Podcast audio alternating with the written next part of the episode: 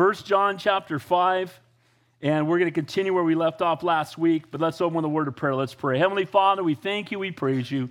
Lord, we ask now as we go to your word that your Holy Spirit would be our teacher. Lord, we thank you for everyone who's here, none by chance, all by divine appointment. And so, Lord, less of us, more of you.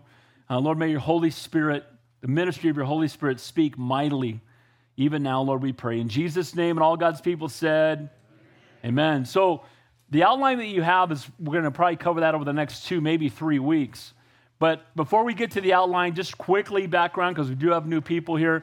So, this letter is written by John the Apostle, the apostle that Jesus loved, uh, the one that was the only one that was at the cross when Jesus was crucified. He's the last one that will survive. He's going to write the book of Revelation. We'll be looking at that starting here in a few weeks. And so as he writes this letter, there's a already the church is only 30 to 40 years old and already there are false teachers on the inside and persecution on the outside. So being a Christian in those days, you would be persecuted for your faith, you could be fed to lions, thrown in prison, all those things would take place. So when you gave your life to the Lord and you made a public profession, you were putting your life on the line. And then on, along with that, were false teachers coming on the inside of the church teaching new things. By the way, if it's new, it's not true, and if it's true, it's not new. Can I get an amen to that? Here's the reality that Jesus Christ came, and you can imagine John, it doesn't tell us this, but I imagine his blood boiling as he sees these false teachers coming in and teaching things contrary to what Jesus taught. John had seen it and, and walked with Jesus for three years. He was filled with the Holy Spirit. He knew the truth, and these false teachers were coming. So, largely, he writes First John to really refute all these false teachers. One of the things they taught was that your spirit and your flesh were separate from each other. They also taught that Jesus didn't come in the flesh, he only came as a spirit.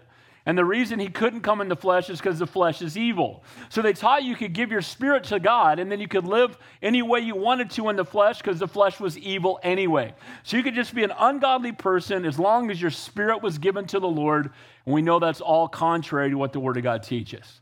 And so John has been exhorting them and encouraging them. Now, I also want to say this this is very appropriate for us today because in those days, they were struggling with the simple question what is the truth? And we live in a time right now where everybody says, I have my truth and you have your truth. And we have, no, there's the truth. There's no my truth and your truth, there's the truth. Can I get an amen to that? And it nauseates me. If you want me to get violently ill, just start talking about your truth. I'm living my truth. Stop it. Amen. It's the truth. Jesus is the way, He is the truth, He is the life, and no man comes to the Father but by Him. Amen. And I don't care what you think or how you feel, if it contradicts the Word of God, it's wrong. Amen? And so he's writing this letter, and it's appropriate for us today because I'm going to give you some truths this morning over the next several weeks. We're going to look at some questions I get a lot of, and he's going to address them all from verse 6 to 21. He's going to address every one of these issues that we're talking about. So people are, are today say they're searching, they're looking for answers, they want to know the truth. Questions I get all the time. How can we know for sure that it's true? How can we know for sure? I'm, my prayer is over the next couple of weeks, we're going to find out just exactly how we can know that it's true. Now, he's been talking a lot about love in the last few chapters. If you were here last week, we looked at love in action. It's your love for God will be seen in your love for your brother. If you truly love God, you will love his children. If you love God and his children, it's made known in your obedience to the word. If you truly love God, his commandments, his commands are, are a blessing and not a burden. And if you believe by faith that Jesus is the Son of God, you have overcome the world. So now, as we come to verse 6, and we may only get to the first point, we'll see how it goes, but you'll see why. So these are the five things that we're going to look at in the next couple of weeks about what can we know for sure? What can we know for sure? Again, I get that question a lot. How do we know for sure the Bible's true? How do we know for sure that God hears my prayers? How do we know for sure that Jesus is God? We're going to attack all of those in the next couple of weeks. So here is the outline. Again, it's a time when the in a time when the world rejects absolute truth. Here's what we can know for sure. We're going to talk about this this morning. This is why we might not get past this point. Jesus is God. Amen? And we know that for sure. And my prayer is when you leave here this morning, you'll, need, you'll know it even more with more assurance of who Jesus is, because Jesus is God. Not a God, not one of many gods, the only true and living God. He is the God to whom every other false God in this world, every knee will bow and every tongue will confess that Jesus Christ is Lord. Buddha will bow to Jesus. Muhammad will bow to Jesus. Every false teacher will bow to Jesus. And there's no other name under heaven by which men must be saved. Amen? We're going to see that he came by water and by blood. It's going to be an interesting thing, guys. I studied this thoroughly. There's four different major positions on what those words mean. They're all wonderful, but we'll go through that. Now, three bear witness of Jesus the Spirit, the water, and the blood, and He is the risen and living Savior who has triumphed over sin and death. Here's point number two. We may get to this this morning. Uh, you're going to heaven. If you're a Christian, you're going to heaven. You are going to heaven. Guys, that's better than, your, than the Dodgers winning the World Series, which is not happening again, okay? You're going to heaven. Guys, there's, it's the greatest 401k plan ever. Amen? It's the greatest retirement program. For believers, we close our eyes on earth, we open up in glory. Christians don't die, we just move to a much better neighborhood. Amen? And praise God for that. We're going to heaven. And again, if you've given your life to Jesus Christ, you have eternal life. And by the way, that eternal life doesn't start when you end this life, you have it already. We have eternal life here and now. And again, it's not a hope so, it's a no so. Now, this will be next week for sure. We, we know for sure that God answers prayer. Now, He doesn't always answer in the way you want Him to, but He always answers in the way that is best for you. Amen? He knows you best, He loves you most. God answers prayer. We will also see that you are no longer a slave to sin. How many guys sinned this week? Okay, this morning. Amen. we're all sinners in desperate need of a Savior, but we're no longer slaves to sin. We used to have a nature that loved sin, that thrived on it, that felt no conviction about it. Then you give your life to the Lord, and now when you sin, when you sin, it grips your heart. And if there's no conviction, there's been no conversion. But when there's conviction, it's assurance of the fact that the Holy Spirit has come to live inside of you. And the Holy Spirit is our down payment on heaven. And again, you're no longer a slave to sin. You come to love God and hate sin. You won't be sinless, but you should sin less. And we can have victory over habitual sin. Talks about if you truly love the Lord, you will not continue in sin. And it's talking about habitual sin where you've surrendered your life to it, that your life is known for this sinful behavior. And for us as believers, that should not be so. Amen? And God can deliver us from it. We'll see that next week. And then finally, you can know the truth. The truth, not a truth, not my truth, not your truth, the truth. So let's begin there looking at point number one. We may not get past this, you'll see why. Kind of a big subject, Jesus is God. Kind of get amen to that. So, point number one here, again, what we can know for sure, you can know for sure that Jesus is God, not a God, but the one and only true and living God. It says, This is what he says in verse 6 This is he who came by water and by blood, Jesus Christ. Now, in the previous five verses, go back to verse 5 so we get some context. It says, For this is the love of God, that we keep his commandments, and the commandments are not burdensome. That's verse 3. For whatever is born of God overcomes the world, and this is the victory that has overcome the world, our faith. Verse 5. Who is he who has overcome the world but he who believes that Jesus is the Son of God?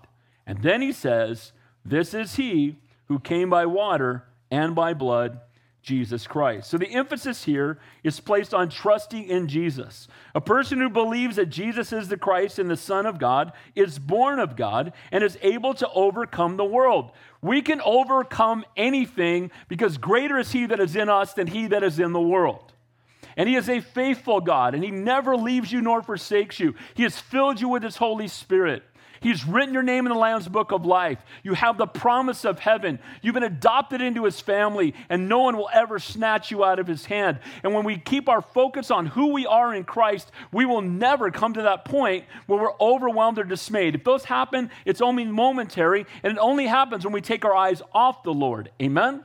So we want to begin our day with Him, spend our day with Him, and pursue Him with our whole heart. So now John is going to make it clear that the Jesus he speaks of is not the Gnostic Jesus. See, the Gnostic Jesus was a phantom. They were the ones, the word Gnostic, these false teachers, it means knowledge, and they thought they had knowledge. That's why agnostic means without knowledge, and it's always funny when someone is arrogant and tells you, I'm an agnostic, which means I am, don't know anything. That's what it literally means. It's, uh, it is actually, if you look it up in the uh, dictionary, it says one of the synonyms is ignoramus. So I'm an ignoramus, and I'm proud of that fact. Once again, your truth is not the truth. Amen? So, holy, he had nothing to do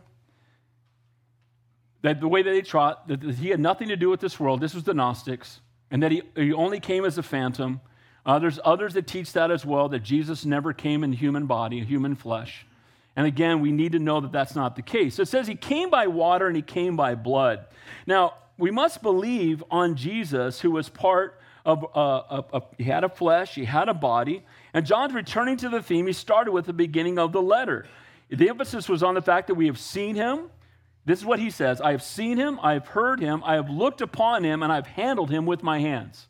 Now, why is he doing that? Because they're teaching that he's a false phantom. And he's letting them know that Jesus came in both in spirit and in the flesh. He took on humanity, he was fully God and fully man. And again, a not a phantom or a bodiless spirit, but God made manifest in human flesh. So what does he came by water and by blood. What in the world does that mean? Well, it's interesting. Through the centuries, there have been many different ideas about what John meant by this phrase. And it's, you know, many biblical scholars hold different positions. And I'm going to share four with you quickly. And these are four held by four groups of people, all of which I respect. And so I'll share you my, you know, I'm not going to be adamant about any one of these because you've got people like J. Vernon McGee and Tyndale, all these people who had different positions. But I will say this they're all applicable to who Jesus is. But I think there's one that really grabs the context, and that's what you want to look for. And so, first one, some believe the water speaks of our own baptism.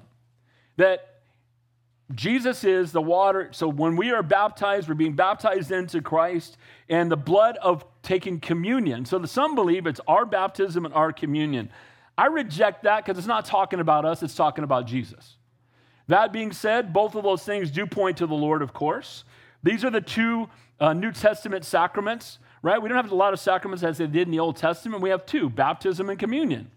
And so a lot of people believe that those are the things it's talking about. Martin Luther believed that, and John Calvin believed that, but we know Calvin didn't understand predestination anyway, so we'll just keep on with it.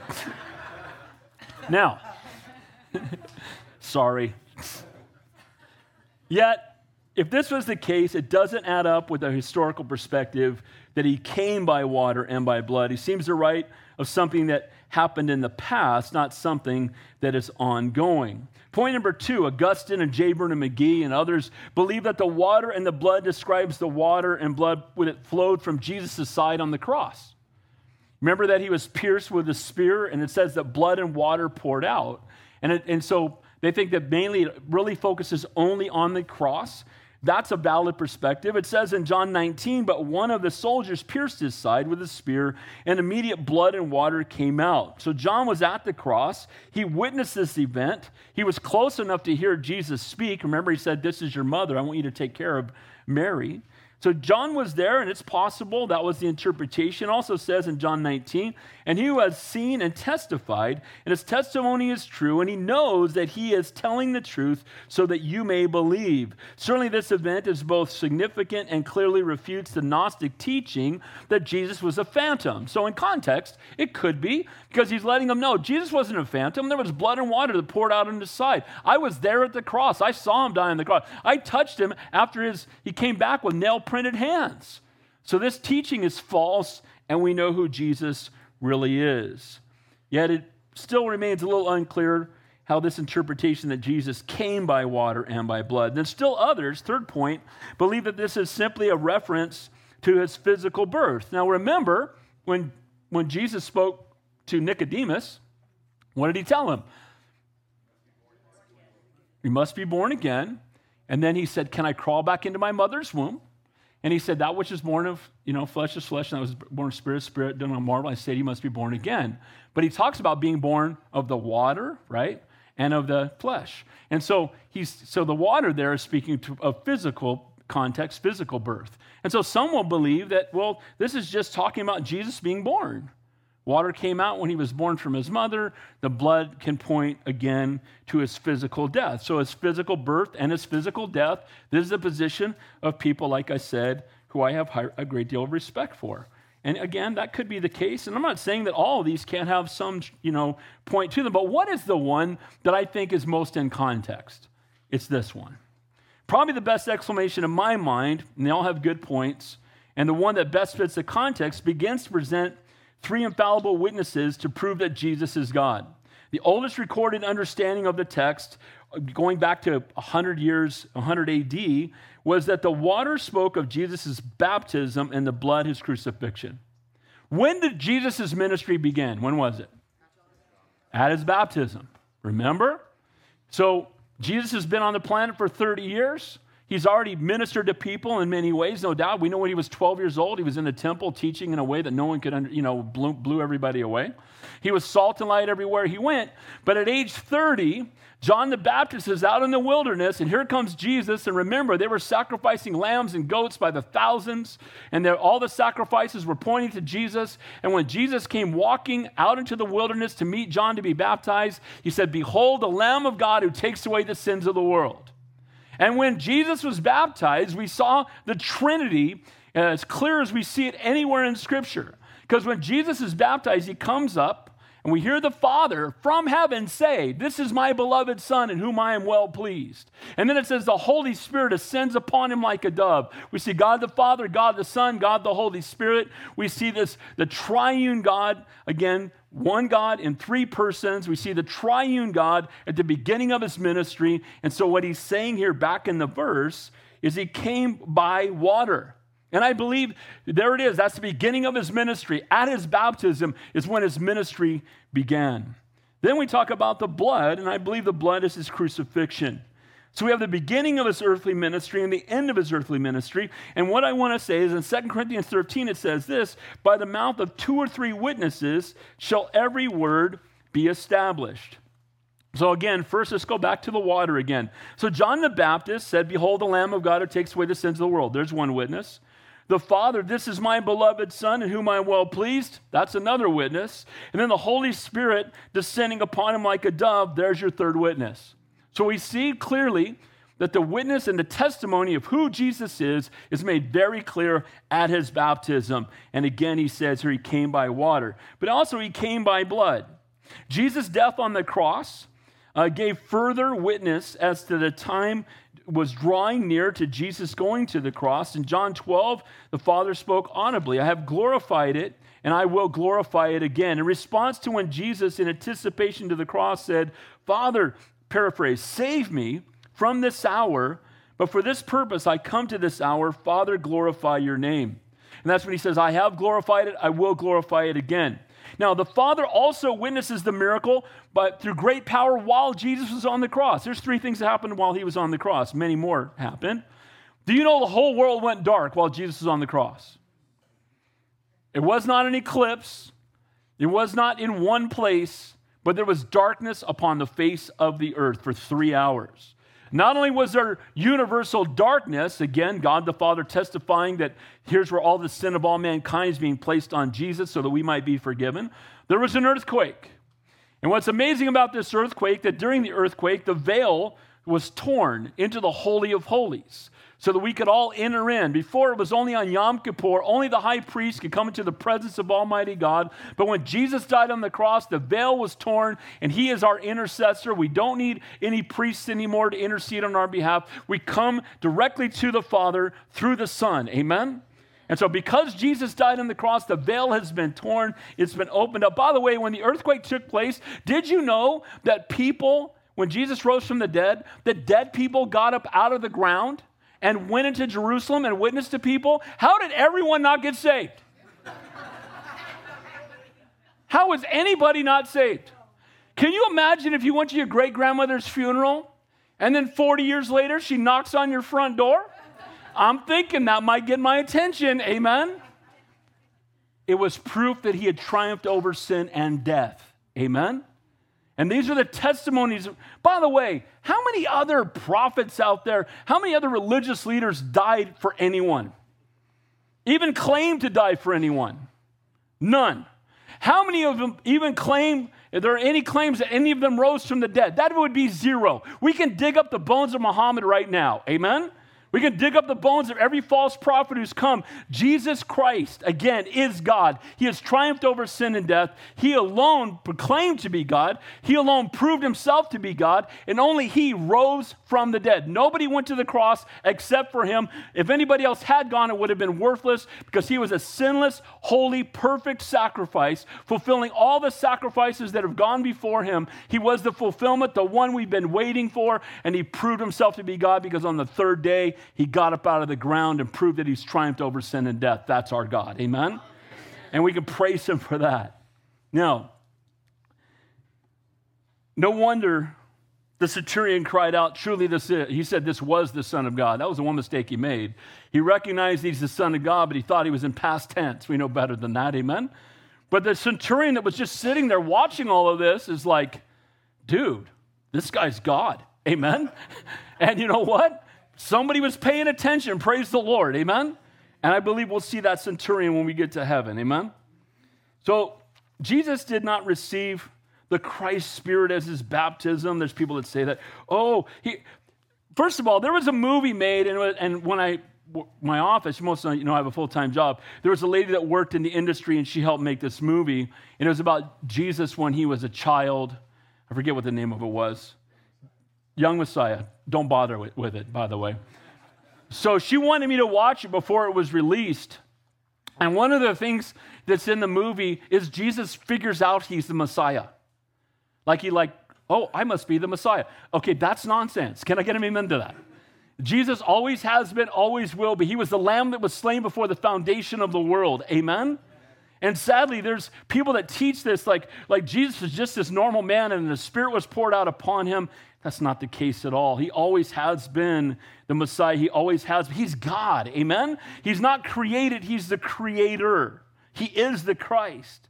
And on both occasions, the Father witnessed to his deity, not only by water, but by water and the blood. Jesus' death on the cross was required for our redemption, and it fulfilled all the Old Testament sacrifices. By the way, if you love the Old Testament, we don't have time to go through it. Every single thing in the temple all points to Jesus. Amen? Bronze laver, the bronze altar, again, picture of the cross, blood in four spots. The bronze laver, again, we've been cleansed, picture of water baptism as well. You've got the golden lampstand, he's the light of the world. The table of showbread, he's the bread of life. The altar of incense, you see at the right hand the Father interceding on our behalf. And then you have the Ark of the Covenant, again, inside it, the manna, he's the bread of life. The, the uh, Aaron's rod, he is the great high priest. The Ten Commandments, he is the word. Mercy covers it. You got the angels on top of the altar right? And they, their wings touch in the middle. When they came into the tomb on Resurrection Sunday, there was an angel at the foot, at the head, his blood, blood stained clothes in the middle. All of it points to Jesus. None of it points to Muhammad. None of it points to Joseph Smith. None of it points to L. Ron Hubbard. Amen. It doesn't point to anybody but him. He alone is the fulfillment of all of Scripture he alone is God. It says in Hebrews 9:12, neither by the blood of goats or calves, but by his own blood he entered into once into the holy place, having obtained eternal redemption. I want to encourage you, and I know you're going to think I'm crazy, go read Leviticus. By the way, the most requested tapes, CDs, or listens in the history of, of, of both churches I've been the pastor of has been Leviticus because no one teaches it but it, because it's a bloody book, but it all points to Jesus. It's all about all the sacrifices, and He is the fulfillment. Jesus' death at Calvary is the fulfillment of Old Testament prophecy. It is a witness to who Jesus is, and Jesus is God. Amen? So it says, This is He who came by water, and again, not being dogmatic about it, I think that's the picture of His baptism, beginning of His public ministry, and by blood, the cross of Calvary. Now, notice there's another witness here. It says, Jesus Christ, not only by water, but by water and blood, and it is the Spirit who bears witness because the Spirit is truth. So, the third witness, along with the Father, uh, and the third part of the Trinity is the Spirit. Oh, by the way, the Holy Spirit is God. Amen? The Holy Spirit is a person, not just, you know, a fog, okay? The Holy Spirit is a person. Do you know you can grieve the Holy Spirit, right? Do you, should we worship the Holy Spirit? What's the answer? Absolutely. Amen? And the Holy Spirit is the one who indwells us. He's the one that never leaves us nor forsakes us. Again, He's the down payment on heaven. Now, a lot of people would love to have walked with Jesus when He was here, and I'm on that list. That being said, I believe of all people who've ever lived, we are the most blessed. And here's why they got to be with Jesus for three years, and now at 30 minutes with Jesus, I'd sell everything I have. Amen? That being said, Jesus departed. And here's the blessing for us when you give your life to Jesus Christ, the Holy Spirit comes to live inside of you and He will never leave you. So, guess what? We have the Spirit of living God within us. He comforts us, He convicts us. He's the proof that we've been born again. He, that's the, own, the ownership papers, the redemptive work of the cross of Calvary. And so, we have the completed revelation of God's Word. We have more access to it than anybody ever has.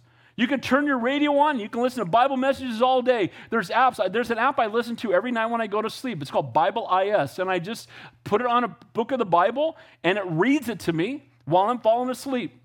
I like to read my Bible beforehand, but when I'm going to sleep, I will lay there and it will just go through a book of the Bible. I've been doing Isaiah for the last, I don't know, 20 nights in a row. And I just love listening to the Word of God as I'm falling. So we have so much access to the Word of God. Amen? You, you, know, people used to die for a page of the Bible. When I was in Russia, there was a, a, time when I first went in early 90s when the wall had really not even come down yet. And we were allowed to come into Russia. And I remember we went to this school. I had a bunch of uh, people with me, a bunch of uh, teenagers with me. We went to the school to do a program, and this lady came out and was grabbing me and shaking me uh, while I was trying to teach. And I thought, uh oh, because you don't know what's going to happen in Russia, right? I thought I'll be starting a prison ministry. I didn't know what was going to happen. But here's what happened she's talking in Russian really fast. The interpreter comes out and says, She's asking you, Do you have Bibles? Do you have Bibles? Do you have Bibles? And I said, Well, yeah, we do have Bibles. And I gave her a Bible. And then afterward, I sat down with her while we were having lunch, and she said, My family has had one page of the Bible for the last 25 years. And we pass it around, and other people have a page, and we'll trade pages with them. And we've always wanted to get the rest of the story. So, how valuable was that Bible to them? There's a video, I think it's in China, where these Chinese believers open up this case and there's Bibles in there, and you see them weeping and holding on to their Bibles. And here we are, we have 30 Bibles at home, and a lot of them are just collecting dust. Amen. Read the book, don't wait for the movie. Amen. Open up the Bible. So, the third witness here again is the Holy Spirit, and we should have that passion for God's word because we see how there's a hunger for it, and we're so blessed because, but we have the Holy Spirit living inside of us. And so we have the completed revelation, we have the whole counsel of God, we have the Holy Spirit living inside of us. We're the most blessed of all people. Now, the Holy Spirit also bears witness to the person of Jesus Christ. It says, He will testify of me. He will, he will glorify me, for He will take of what is mine and declare it to you. The Holy Spirit has one consistent message Jesus is God, Jesus is the Savior. Jesus is the answer. Have you ever noticed that Jesus always pointed to the Father and the Holy Spirit always points to the Son? And this is why when people say, Oh, we had a Holy Spirit meeting, we had this meeting, and everybody got so spiritually drunk that we were all falling all over ourselves, and we had to have a drunk tank because we couldn't drive home. We were so spiritually drunk, and the Holy Spirit fell in such a great way we never could get to the Bible. I know that's not the Holy Spirit because the Holy Spirit's not the author of confusion. Amen. Bible says, Be not drunk with wine, be filled with the Holy Spirit. So if you're filled with the Spirit, you won't act like a drunk. Can I get an amen to that? And, th- and, and again, most of all, we know that the Holy Spirit will always point people to Jesus. Not some, not some crazy, ridiculous, out of control 50 people rolling in the aisles and barking in the spirit and waving flags and screaming. That's not, that's not the word of God. Amen? That's not what the Holy Spirit does. Holy Spirit says, let me introduce you to Jesus. This is who you need. He's the answer. That's how you know when the Holy Spirit is moving, Jesus Christ is being glorified. Amen? His name is being lifted up. We're pointing all people unto Him. We're not talking about, and again, I have people say, you should come to our church. The last four weeks in a row, the Spirit has hit it so hard, we never got to the Bible. That's how I know it's not the Spirit, because the Word of God points to Jesus, because He is the Word. Can I get an amen to that? So the Father witnessed again of His, you know, who He is, and the Holy Spirit witnesses uh, the present experience of who He is now, who He has always been. So the Father was an external witness for us, explaining who he is, and the Spirit is an eternal, internal witness to us. So we have, we have a witness outside of us, the Word of God, amen, and, and God the Father, and we look through this, but then we also have an eternal witness to this is true because the Holy Spirit lives inside of us, amen? So whether we look on the outside or on the inside, we are being told the truth of who Jesus is. When Jesus ascended, the Spirit was poured out on believers at Pentecost to continue his work. Again, the Holy Spirit can be with you, in you, or upon you. We've talked about this. He's with everyone. They call him their conscience. Some people would, would take debate with me on that, but I'm, I'm confident this is absolutely the case. Here's why. Because only, there's only good in God, there's no good in us. And if we are convicted about anything, it has nothing to do with us, it has everything to do with the Holy Spirit. So, why does an unsaved world know there is some level of right and wrong? Well, we've got a lot of people right now that seem not to have a clue about right and wrong. But most people, there's some level of understanding. When I do prison ministry, I talk to guys, and even if they, you know, one guy killed seven people, he still knew that harming children was wrong. Why does he know that? And I said, Bro, because the Holy Spirit's with you. And he's the one that, that convinces you of right and wrong. But here's the point until you know Jesus, that's not enough. He's with you, but when you give your life to the Lord, He goes from being with you to being in you. It says in Luke, Jesus said He breathed His Spirit in them. Holy Spirit came in them, but there's also the Spirit upon you because Jesus also said, Go and wait. And not many days from now, the Holy Spirit shall come upon you. He's either with you, in you, or upon you. Upon means flowing out of you, impacting the world around you. You can call it the baptism of the Spirit, the dwelling of the Holy Spirit, the filling of the Holy Spirit. As my dad used to say, call it what you want, just get it. Can I get an amen? And there needs to be less of us and more of the Holy Spirit. We don't just want Him with us or in us, but we, and, and in us is huge because that means you're going to heaven, amen? But we want Him upon us, and we need to be filled afresh. And so He is a witness of who Jesus is. The Father external, the Spirit internal, and they both agree. And when Jesus ascended, He poured out the Holy Spirit upon us. Another testimony to the fact that Jesus Christ is God. In Acts 2:36, we saw Peter filled with the Holy Spirit. Remember Peter before he was filled with the Holy Spirit, he, he ran away cursed when a little girl told him you're one of his followers. Remember Jesus said you're going to deny me 3 times? Jesus been, comes out, he's been scourged and beaten. His body is marred. This young girl, he's warming himself at the fire with the enemy. And the girl says, You're one of his followers. And he cussed, said he didn't know the Lord, and ran away and hid. After Jesus was risen from the dead, you got to love our Savior's grace. and Go tell my disciples, and especially Peter, that I have risen. What a gracious God we serve. Amen. Because Peter thought he was probably thought he was out, he was disqualified, that God would never take him back. It's a million steps away from God, it's only one step back. Amen. And what does Peter do? That same Peter waits. The Holy Spirit comes upon him, and that same Peter that ran away from a little girl and cussed and said he didn't know God got up and preached the word with boldness, and 3,000 people got saved in a single day. See, that's the difference between the Holy Spirit being in you and being upon you. Can I get an amen to that? See, when he's upon you, you can't help but spill it out on other people around you. Pours out of you, it's overflowing. Therefore, let all the house of Israel know that God was made the same Jesus whom you crucified, both Lord and Christ. He said that with boldness. God bless you, Peter. This very same Jesus whom you crucified, he's talking to the religious leaders. This very same one, he was scared of them before. He said, He is, he is both Lord and Christ. The Holy Spirit witness continues to work today. Amen? It's good. Guys, if, if any good in us, it's the Holy Spirit. If there's any giftedness in us, it comes from the Holy Spirit. Amen? So he gets the praise, the glory, and the honor. Without him, we can do nothing. We can do all things through Christ who strengthens us. You know what? Isn't it amazing that how uh, comfortable we feel with other Christians? Amen? You've heard me say the blood is thicker than water, but the Holy Spirit's thicker than blood.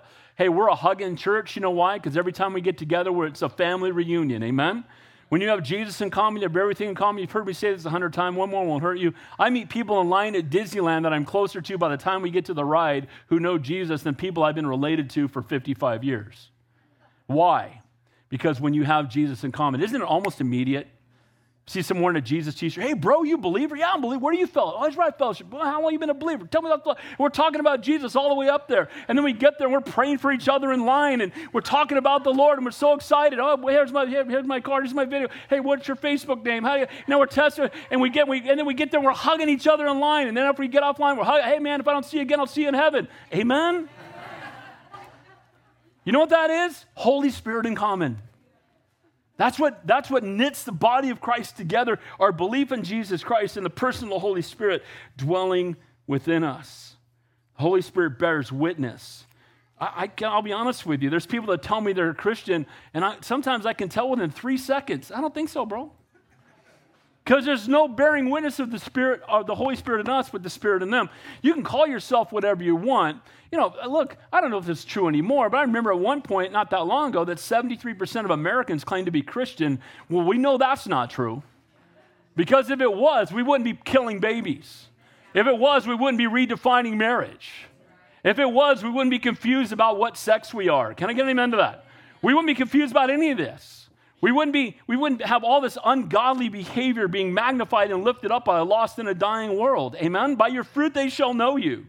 If you tell me you're a Christian, by the way, if you're, if you're proclaiming to be a Christian and you believe that it's okay to kill babies, I doubt your salvation. Oh, Pastor Dave got in someone's kitchen. Here's the reality because baby killing is wrong. Amen? God knit us together in our mother's womb. What about this case or that case? God knew, deliver the baby, and if you don't want it, Lynette and I will adopt it right now. I'm serious too, by the way. I'm, I'm, I'm, old, but I'm young enough to take over a baby if I have to. Can I get amen to that?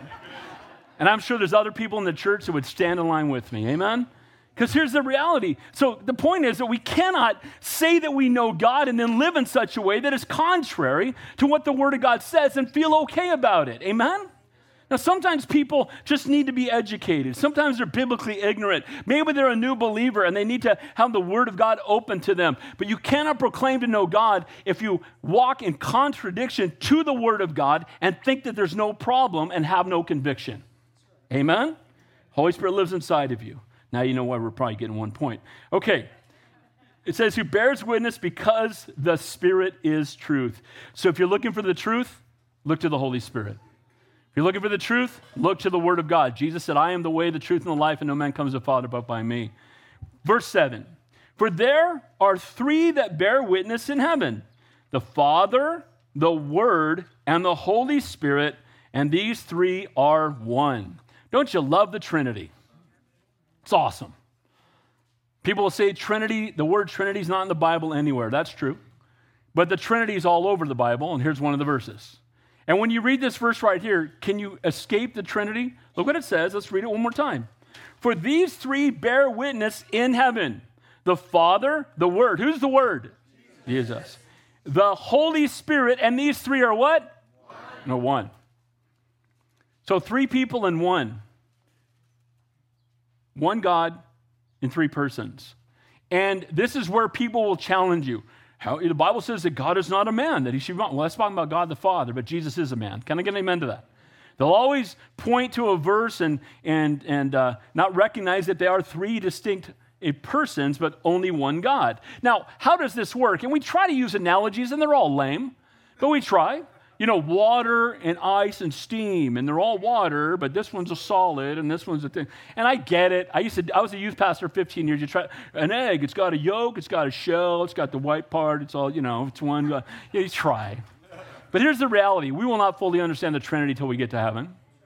But the reality is that the Bible teaches it. I believe it. I know it's true. Amen. Because there is three God, there's one God in three persons. So the Father, the Word, who's Jesus, and the Holy Spirit. Notice that we know that the Bible says, and the Word became flesh and dwelt among us. Right? You go to John 1 1, in the beginning was the Word, right? Word was God, and Word was with God. And then it says in John 1 14, and the Word became flesh and dwelt among us. So he is the Word, and then he became flesh and dwelt among us. So the Word is God, Jesus is God. There you go. That's why the, the uh, Jehovah's Witnesses say the Word was a God because they do not believe that Jesus alone is God. They only put their faith in God the Father. So the Word became flesh and dwelt among us. All three are completely consistent in their witness. Some controversy surrounding this verse. Some will say that was not in the original text. There are some texts that would refute whether that's in the text. Some say it was just a note that was placed in there. If you go back to, to versions that are only about 100 years old, the verse is in there. So guess what? All people, I've had people say it to me, well, we know that that verse may not have even been in the original Bible. I don't believe that's true, but I just want you to be prepared if someone says that to you. By the way, I'm going to give you about 20 more verses in just a second. So if, if they try to refute that one, I won't even argue. Okay, I don't believe that. I believe it's true. We got documents that are 100 years after the Bible was originally written. It's in there, so I believe it's, it's in there. But if you don't want to count that one, let me give you some more. Amen? I'll give you some in a moment. So, again, there's some controversy surrounding this verse. Again, uh, only point this out as, again, for you to, in case a cultist comes to you, that you don't get tripped up by this. Get ready, they'll come. The Mormons will point that out to me. The Jehovah's Witnesses will point that out to me. And I'll say, that's fine. We don't have to use it. I know that verse is in the Bible because I know it's true. But if you don't want to count that voice, let me give you some more. Let me give you a few. You ready? Matthew 28 19. Go therefore and teach all nations, baptizing them in the name of the Father and the Son and the Holy Ghost. Here I'm going to give you three or four verses that all speak of them being unique. They're all unique and they're all different. Okay, number John 14 26. Jesus is speaking, but the Comforter, which is the Holy Ghost, whom the Father will send in my name, he shall teach you all things and bring all things to your remembrance whatsoever I have said unto you. So we see the Jesus is speaking. He talks about the Holy Spirit and he talks about the Father. John 15, 26, when the Comforter has come, whom I shall send to you from the Father, even the Spirit of truth, which proceeds from the Father, he shall testify of me. He's talking about the Spirit coming, being sent by the Father, testifying of him. They're all three, again, unique. Now, here's the concept of the Trinity, knowing that there is only one God. Uh, Deuteronomy 6 4. Hear, O Israel, the Lord our God is one. Thus saith the Lord, this is Isaiah 44 6. Thus saith the Lord, the King of Israel, his Redeemer, the Lord of hosts I am first, I am last, and beside me there is no God. Amen. And then Matthew 44, or Isaiah 44 8. Fear not, neither be afraid. Have I not told you uh, thee from that time and declared it? Yea, even or even my witnesses, is there any God beside me? Yea, there is no God. I know not any. Now, when the Mormons come to your house, they believe they're going to be God of their own planet one day. They believe the God of our planet was a man on another planet who was such a good man, he got to be God of his own planet. And so they believe there are, are, numerous gods and, and that Jesus and Satan are brothers, and they had to vote on which one would be the savior of this world. And the people that followed after Satan, uh, I'm not trying to offend anybody, are the people that came to the earth with darker skin. That's what the Mormons teach. Talk about racist nonsense. Can I get an amen to that? So that's what they teach. It's crazy, right? So they teach they're going to be God of their own planet. And I love to take them to verses like this there's only one God. And, you know, there's two undeniable facts. There is a God, and you're not Him. Can I get an amen to that? And you're not going to be God of your own planet. Our God is, uh, there are no other planets. They think we all came from Kolob. It's just, it's a fairy tale because, well, Joseph Smith was a fairy tale writer before he wrote the fairy tale of the Book of Mormon, so we shouldn't be surprised. so the Father is a given. There's three persons who are God. The Father is given. Nobody has problems with the Father being God. The Son, John, 1 John 5.20, we're going to read that in a moment. And we know that the Son of God has come and has given us understanding that we may know him that is true, that we are in him, that it is true, even in Jesus the Christ. This is the true God and eternal life. Jesus is the true God and eternal life. The Holy Spirit, again in Acts 5, but Peter answered, Ananias, why has Satan filled you to lie to the Holy Spirit and to keep back a part of the price of the land? Remember, they came in to give a tithe, they kept some of it for themselves. And while it's remained, was it not your own? And after it was sold, was it not your, under your own power? Why have you conceived this in your heart? And why have you lied unto, not unto men, but unto God? So in the beginning says, Why do you lie to the Holy Spirit? Then he says, Why have you lied to God? The Holy Spirit is God. We could do this the rest of the day. But I just want you to see that clearly we don't believe in spite of the evidence. The Bible clearly shows us where there's three unique persons, that there's only one God, and we see that being defined throughout Scripture. So these three bear witness of the fact of who he is. Look what it says in verse 8. And these three that bear witness on earth, the spirit, the water, and the blood, these three agree as one. Out of the mouth of two or more witnesses shall a matter be established, the Bible says. And these three are all consistent, witnesses in telling us who Jesus is. So again, the Spirit says one thing, it, it's not as if they, they disagree. The blood says something else, the water says something else. Again, at the water at his baptism, behold the Lamb of God who takes away the sins of the world. Consistent with the word of God, consistent. The Father speaks, This is my beloved Son in whom I am well pleased. The Holy Spirit descends upon him like a dove. At the cross, the Father, again, earthquakes, darkness, raising people from the dead. Amen? Jesus is talking to the Father. My God, my God, why hast thou forsaken me? As all the sin of mankind has been placed upon him. Guys, throughout Scripture, the Trinity is unavoidable. It's throughout the Bible. Again, there is one God in three persons, and Jesus is God. Amen? Again, the water, his public ministry, it all points to Jesus. His death on the cross, it fulfilled prophecy. And the Spirit, the Holy Spirit bearing witness. They all agree, they're all consistent, and it's only possible because Jesus is God. You can know for sure that Jesus is God because of his testimony, because of his ministry, because of his death, burial, and resurrection, and the Holy Spirit bearing witness within us that Jesus Christ is God. Amen? Holy Spirit lives inside of you and he bears witness to who Jesus is. The Holy Spirit within you does not bear witness of Muhammad. Amen? Doesn't bear witness of all the false gods that have come before or will come again. Does not bear. Now, see, that's the sad part. We don't want to do things based on feelings alone. One of the things the Mormons teach when they come to your door, they, they, they always try to get me to take their Book of Mormon. And I just want you to read that and ask God to warm your bosom if it's true. And I'm like, I always tell them, if you eat a chili dog, I'll get a warm bosom. That doesn't mean anything. the point is, you don't want to base things solely on feelings. Amen? We want to study the Word of God. We want to know. You know, do you know there's over 200 prophecies about the coming Messiah that Jesus fulfilled them all? Do you know fulfilling even three of them would be impo- impossible? How many of you decided what city you were going to be born in? Bible says he's going to be born in Bethlehem. How many of you were born of a virgin? Your mom's a liar if you raise your hand. Can I get a minute of that? we can go down the list of all the prophecy. It says the Messiah would be born of a virgin. It says he'd be born in Bethlehem, right? It says he would spend time in, in, in, in what was called a Nazarene, spent time growing up in Nazareth. Uh, again, we can go prophecy after prophecy, and they're all fulfilled by one person, Jesus Christ, because he is the answer. Amen? He is the God, He is the Savior of the world. Look at verse 9. It says, If we receive the witness of men, the witness of God is greater. Amen to that. Now, that's a verse that rips the daylights out of Joseph Smith. Can I get an amen to that? If we receive the witness of men, we don't look, we want the witness of God. Amen? Now, God can speak through men, but when He speaks through men, they will always agree with the Word of God. Amen? Never contradict it. So, since we receive the testimony of men, the witness of men, as we're accustomed to do. Every day we put a certain level of trust in people, right? Amen? My doctor right here. She tells me what medicine I need, I take it. Amen? I put trust in her. She's the doctor, I'm not. My boss, I, I, I have to put trust in mechanics. Can I get amen to that? Your is not cobble lobbing, it's four grand. Okay, you know what I mean? I don't know. So we have people that we have an authority over us where we give them some level of, you know, and some of them, their authority is, is authentic and real. And, and I had a mechanic in Santa Cruz for 25 years as my best friend, and anything he told me, I believed it.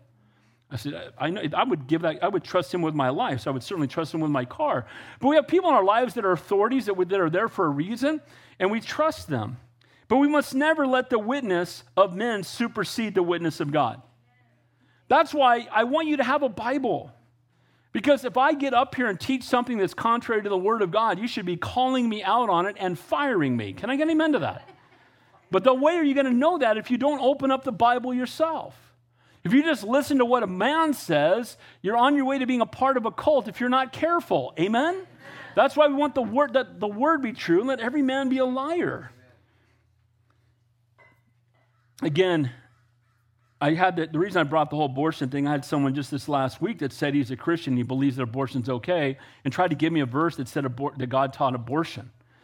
And uh, that didn't go very well because I just, bro. And so the point is that we, we come into this trap where he heard that from another man. And by the way, that's the one thing about having these, these uh, windows into hell in the back pocket of your pants right here, right? Our youth pastor calls it Christian crack or digital crack, right? It's digital crack. And what can happen is every wicked, vile thing in the world can come right through this screen. And you got all kinds of people testifying a bunch of nonsense. There's one homosexual pastor who's always going through and cha- trying to change the Bible to say that Jesus was gay affirm. Stop it. And so, you, but what happens is if you just listen to the words of men and you don't open the Word of God and you don't have the witness of the Holy Spirit, you will believe anything. Amen. Bible says to study to show yourself approved, a workman who need not be ashamed, rightly dividing the word of truth. We must never let the witness of men supersede the witness of God. I don't care what people vote for. What I mean by that is just because you vote that it's okay doesn't mean that it is. Amen? Jesus is the majority. You plus Jesus is the majority. Amen? You plus God is the majority. If God says it, that settles it. If the whole world votes for something that's ungodly, I've had people say, well, it's just a democracy, so we have to go. No, we don't. We can stand up and say, no, that's wrong. That's not true. The Word of God is true. Amen? And we need to make a stand for the truth. How arrogant of fallen and sinful man to think that his opinion trumps the Word of God. Running out of time, there was a thing called the Jesus Seminar. This is 20 years ago. And I remember when I heard about this, my head exploded. And there was a bunch of these quote theologians and they had black and white marbles and what they did is they would read a passage of scripture and then they would put a white marble if they believed that, that jesus said it and they put a black marble if they didn't think he said it and if he didn't say it they took it out of their bible and so they had the jesus seminar tract or something because it wasn't a bible they took stuff out of it who cares what these 20 the- if you're a theologian that questions the word of god you're not a theologian you're an idiot can i get an amen to that what are you doing it's not god's word your words are irrelevant. Let God be true and every man a liar, the Bible says. Can you listen again? The testimony of men or the testimony of God? The words, the world says there's no right and wrong. I, you ask somebody, so what's the truth? They panic. Oh, I don't like, I don't like, the, I don't like you phrasing the question that way. That bothers me. That's transphobic, asking me the, whether, what the truth is. The world's, you know, God says you're going to get burned if you surround your life with the wrong things. The world says, Who cares? God says, He cares. The world says, Look out for number one. The Bible says, God says, Deny yourself, take up the cross, and follow Him. The Bible says, the world says, esteem self. They're telling you the problem you have is you don't esteem yourself enough. You have low self esteem. No, that's not the problem. We all esteem ourselves way too stinking much. Can I get an amen to that? Well, I'm, I, you know, my f- three favorite people are me, myself, and I, right? All I got to know is one of the key, you know, selfies. Come on, amen? So it's all about me. The focus is on me. I've used this illustration. We got some new people. If I took a picture right now, put the picture on the wall, developed it, you'd all walk up here, and whose picture would you look for first? And the picture would be good based on how you look. If you look great, everybody else has got their finger in their nose, you're like, put that on the front of the church bulletin. If everybody else looks amazing and you're squinting, a retake. I'm one of those people that when I take pictures of my family, whatever, I'll take five or six pictures. I already know as soon as I take them, I got to hand it to my wife because she's going to delete the five she doesn't want and keep the best one. And it's always of her, but she looks beautiful all the time anyway, so it doesn't matter. But the point is that the world says to esteem self, we esteem ourselves too much. The Bible says, deny yourself, take up the cross, and follow him. There needs to be less of us and more of him. Can I get an amen to that? Jesus is God, you're not. We follow him. He knows what's best for us. We need to surrender our lives fully to the Lord. When we listen to people, sometimes we'll stop listening to God. Amen? Oh, I have this guy I go to and he gives me all the answers. Oh, well, if his name's not Jesus, you might want to fire that guy. Can I get an amen? I have to run to my therapist. I have to run to this person. This is the person that tells me how to live my life. This is the person that uh, we want the Lord. Amen? Notice it says there in, verse, uh, in the verse, For this is the witness of God which he has testified of his Son. The water, the blood, and the Spirit, and the Father testifies of the Son, who knows Jesus better than the Father? Whose testimony are, you, testimony are you going to receive from sinful men? The Gnostics. See, he's talking about the Gnostics. They were saying, We got a new message. We got a new truth. This is what really is true about Jesus. He never really came in human flesh, he was just a phantom. If you give your life to God in, in the Spirit, you can live like you, the devil in your flesh because they're two separate things, and the flesh is evil anyway. And, and he's coming right behind that to tell them that's all a lie. Those are the words of men. We don't trust the words of men, we trust the word of God. Amen? It teaches that Jesus was created. No, he's the creator. God the Father, Jesus Almighty God, and says that Jesus is Almighty God in human flesh. He's the creator of the universe.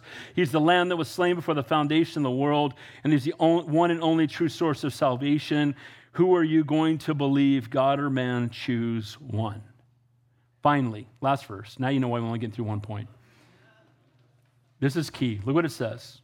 I want you to pay attention. If this isn't underlined in your Bible, it should be. He who believes in the Son of God has witness in himself. Who does not believe, God has made him a liar, because he has not believed the testimony that God has given of his Son. He says, Anyone who does not believe that Jesus Christ is God is a liar. Anybody who denies that Jesus Christ is God is a liar. They are false prophets. If you believe, the word believe there has faith, has entrusted one's spiritual well being. See, it's not just believing that Jesus existed. Do you have intimate fellowship with the Lord? Did you wake up with Jesus this morning? You know, do you have intimate fellowship with him? Do you talk to him all day? Is he your best friend? Do you know him better than you know your spouse? You know, that's that's what it means to be a Christian. It's not I check in with him for an hour and a half every Sunday, but I have a, a relationship with him. I'm born again. His spirit lives inside of me. Not just knowing about him, but knowing him by experience. Such faith and belief is again proof that the Holy Spirit dwells within you. He who does not believe that God has made him is a liar because he has not believed the testimony that God has given us, his Son. Anyone, the Gnostics who reject Jesus as the Son of God, as the Savior, as God in human flesh, is calling God a liar, and God takes that personally. Amen? There's no middle ground with Jesus. You're either for him or you're against him. You're either saved, you're either saint or an ain't. Amen? You've been born again or you haven't. There's, there's, there's no gray when it comes to a relationship with the Lord the guys that we led to the Lord, um, Pastor Mike and I last week, that was on our driveway, and, and, it was so classic. I'm like, you know, he goes, "Well, I got to leave. I don't have. I only got." I said, "Great. One question: what, What's going to happen to you when you die?" Oh, um, I don't. Um, I don't know. I said, "Well, okay. You, you happy with I don't know? You feel good about I don't know? Well, I'm sure I'll go to heaven because I'm a pretty good guy." Right? And that's the mentality of most people. And, and you're a good person compared to other people, but how do you come out when you're compared to Christ? See, God doesn't grade on the curve, He grades at the cross. And what have you done with God's Son? Because nothing else matters. Amen? For, fast forward 15 minutes, we prayed, we prayed for Him to give His life to the Lord in the driveway. But the reality is that every one of us has to make a decision about Jesus Christ. Again, it doesn't matter what position you hold. It doesn't matter, you know, what, how the world esteems you. Only thing that matters is what have you done with God's Son. Jesus is the Word. It must not, his word must not be altered, added to, or taught with reservation. Don't apologize for the Bible. I, I have reached out to pastors all the time. They'll get to a verse and they'll go, Look, this might offend some of you, and I'm really sorry, and I hope this doesn't hurt your feelings, and you know, I hope you don't feel too bad. Just teach the Bible. Amen. Preach the truth, do it in love, but teach the Bible. You know what happens? When you water down the Bible, you make it so lukewarm that if it was medicine, it couldn't heal you, and if it was poison, it couldn't kill you. What I mean by that is that the Bible they teach doesn't even lead to salvation because it does not point out that you're a sinner in need of a Savior. It doesn't tell you that Jesus is the only way to heaven. It waters down, oh, he's one of many paths. Maybe it's your path. Stop that. He's the only way. Amen? Jesus Christ alone. The Word of God is not, again, it's not some mamby-pamby, take it or leave it, insignificant opinion of some. It's the very oracles of God. When Moses, so let me close with this. When Moses went up on Mount Sinai, before, remember, God spoke, and the children of Israel heard God speak. And then what did they say? Hey, Mo, Moses, you go talk to him because that's pretty rough. His voice came out and they, oh, and they fell on their face. And Moses went up Mount Sinai, right? And he came back down, right, glowing in the dark because he'd been hanging out with the Lord. And he broke all 10 commandments at one time because he saw them all having a drunken orgy. This is what happens when you stop listening to the voice of the Lord and you listen to the voice of men. Can I get an amen to that? We want to listen to the Lord. We want to, again, all shook up. Elvis didn't create that. That was at Mount Sinai. So, you know, so you can know for sure that Jesus is God. You have the testimony of the Father, the Word of God, and the Spirit. You have the water, his baptism, and his earthly ministry. You have the blood, his death and redemption on the cross of Calvary.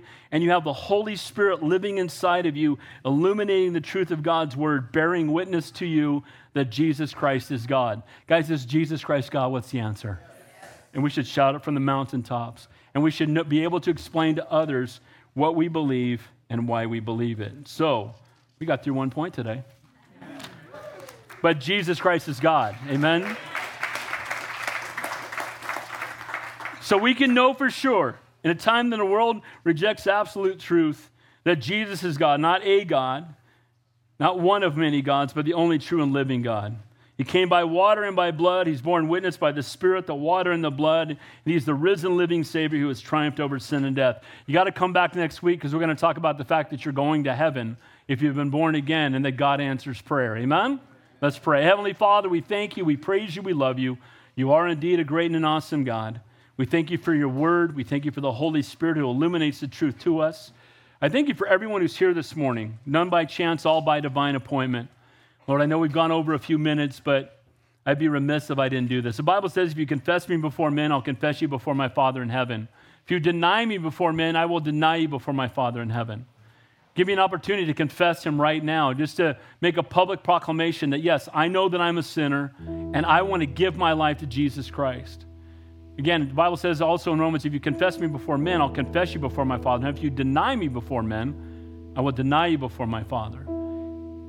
If you've never made a public proclamation, if you recognize that you're a sinner, if you raise your hand with the rest of us, if you believe what was taught today, that Jesus Christ is God, that He died on the cross and He rose from the dead, if you're ready to surrender your life to Him, to recognize that that's what's missing in your life, that there's no other answer, there's no other hope apart from Him, if it's your desire to give your life to make that public proclamation right now, I just want you to raise your hand where you are right now and I will pray with you. Anybody at all? God bless you, brother. Anybody else? Anybody else? God bless you. For this person who's raised his hand, I just pray, just pray this with me. You can pray it silently or out loud, and we will all bear witness with it. Dear Heavenly Father, I come to you this morning and I confess that I'm a sinner. I believe that Jesus Christ is God, that He died on the cross and He rose from the dead. Lord, please forgive me. Fill me with your Holy Spirit.